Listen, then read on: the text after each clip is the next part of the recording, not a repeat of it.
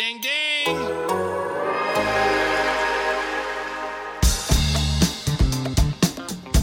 How about we can just watch basketball? How about we can just watch basketball? Good morning and welcome to the NBA Daily Ding NBA Finals Game 3 edition. I am Jared Weiss. I am joined by Mo Dakhil, and we just watched the Bucks beat the Suns 120 to 100 through another incredible Giannis performance, Mo. Yeah, no, Giannis just continuing his run here in the finals of just playing extremely well, finishing with 41, 13, and 6 in only one turnover, Jared. But that's not even the big thing. 13 to 17 from the free throw line. The man can't miss, Jared. If only if only there was somebody there to count to make sure that he was taking it within the allotted time frame. Well, there were a couple of Suns fans trying so much, but uh, they kind of got drowned out by the Bucks fans, which we think is pretty predictable. Uh, but overall, though, like the way Giannis was used tonight, I think used him a lot as a roller. Felt like almost everything was in the paint. Went 0 for 2 from three, but in general, besides those two shots, was just in constant attack mode. Used him as a pick and roller when you know he had a smaller guy on him. He faced up and drove into the lane, uh, and and made sure finish strong. All of those things. He was just kind of all over the place. Got into the paint in so many different ways, and really made the Suns pay. You know when when they had to go a little smaller against him. Yeah, the thing that I really loved that he was doing was we saw him really backing guys down and trying to really force his way into the paint so that he could just get to that drop step and turn and finish. And obviously, once he's facing the rim, nobody's big enough to stop him. Maybe Ayton every once in a while, but he was. I mean, this was home court advantage really manifesting itself within Giannis, where he was just playing with this determination and the and the energy behind him in a way that I don't think we quite saw out of him in those first two games. Yeah, no, it, it, it was he was locked in, and, and you know he was locked in in game two. I think just he looked a lot more comfortable on his knee tonight. You know, even though he had 45 in game two, he looked better defensively on in in this one, and it, it I feel like that had a lot to do with just being more comfortable with his knee and, and where that was at, and so on. So you know, it just an impressive performance from a guy who's a two-time MVP. What, what, was the thing that you felt like Giannis was doing differently at the free throw line? Was it? Do you feel like he was exactly the same? Was he maybe not rushing quite as much because he wasn't hearing the countdown? It's funny. He, I don't think he was rushing, but he was a little bit quicker. Mhm. If that makes much sense. You know, I don't feel like it was a case of him with the count was like, oh crap, I got to go on behind or anything like that. Um, and let's be honest, it's not like the fans counting is really. Uh, he he knows they're counting fast as well. They should because that's what fans should do. Have fun with this. Um, oh wow, they have fireworks going on in the Deer District like it's the Fourth of July. um, you only won one game, guys. You're still losing in the series. Takes it away and throws it down. He will not be stopped.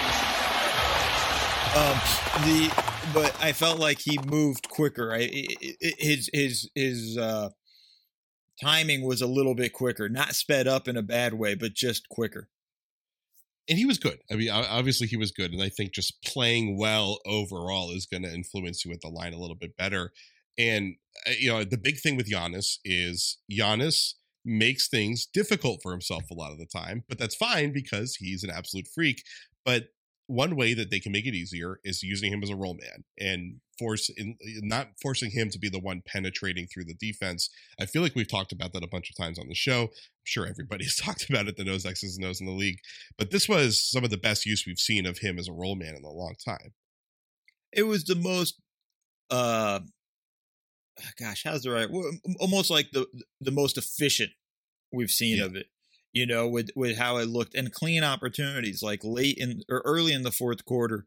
Pat Connaughton comes off of a Giannis screen and just with the hesitation dribble forces Crowder to have to step up to him and he's able to hit Giannis for a dunk on the roll. Just, you know, it was everybody doing a great job, eh, including the ball handlers finding Giannis in those situations or taking the shot when it was there for them.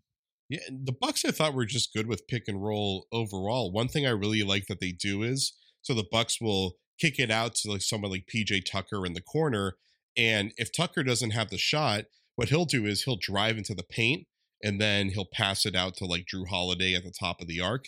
And a lot of the time when the when the shooter does that, then they try to go hide on the other side of the floor. Instead, he just goes right up into a screen for Holiday and starts a pick and roll. Then he's the one going down the lane with the ball, and he can either finish or he can drop it off to somebody to finish for him. Yeah, I mean they're just they're a pick and roll heavy team. You know, it's just about making sure they're getting the right guys as the ball handler coming off of those. All right, so other side of the floor, uh, Devin Booker did not have a good night. He had 10 points in only 29 minutes and conspicuously was left out for you know, a lot of the fourth quarter run there. We saw Monty Williams giving him a long a long talk before not putting him back in. The on the broadcast they said that he was probably resting for game 4. I think you probably disagree that's very unlikely to be the case. Well, no, I mean there's I don't understand it if if it's rest if you know they just haven't played in three days and then playing this game and then going to have two more days off before playing game four so i don't know if rest is the answer he wasn't playing well he was three of 14 you know and uh, i I think right away to start the second half picked up an offensive foul, you know, and and felt like he was forcing things, and that might have been more of hey, it's just not your night type deal, uh, and and it really wasn't his night you know, Jared, the way the way the Bucks kind of came at him defensively, I thought a lot of good one-on-one possessions defensively with Jrue Holiday on him at times, Khris Middleton on him at times, PJ Tucker doing a great job with him. I thought overall, like their their game plan defensively on Booker was solid, and they weren't giving him a lot of clean looks. And I mean Booker, so he got taken out right before the end of the third quarter. Didn't come in for a little bit. DeAndre Ayton's out there. Ayton gets pulled, after just what three minutes basically. And at that point, I'm thinking, all right, Booker's going to come in now. They're going to go small. We see Cam Payne come out there. We see Frank Kaminsky come out there, and they just stuck with Kaminsky the rest of the way. Never went back to Booker.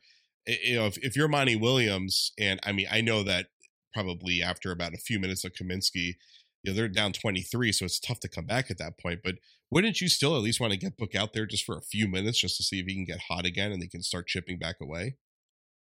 Yeah, I mean, I don't even know if you felt like you were going to win this game, but almost like build confidence going into game four, you know, and and and hit a couple of shots and let it see go through the nets. But listen, Jared, Monty Williams is a hell of a coach. So I'm not going to, he's pushed every correct button this season. So really, the two of us are just a bunch of pricks here, uh, uh, second guessing that. Like, he has a better feel for Booker than we do in terms of what he might need.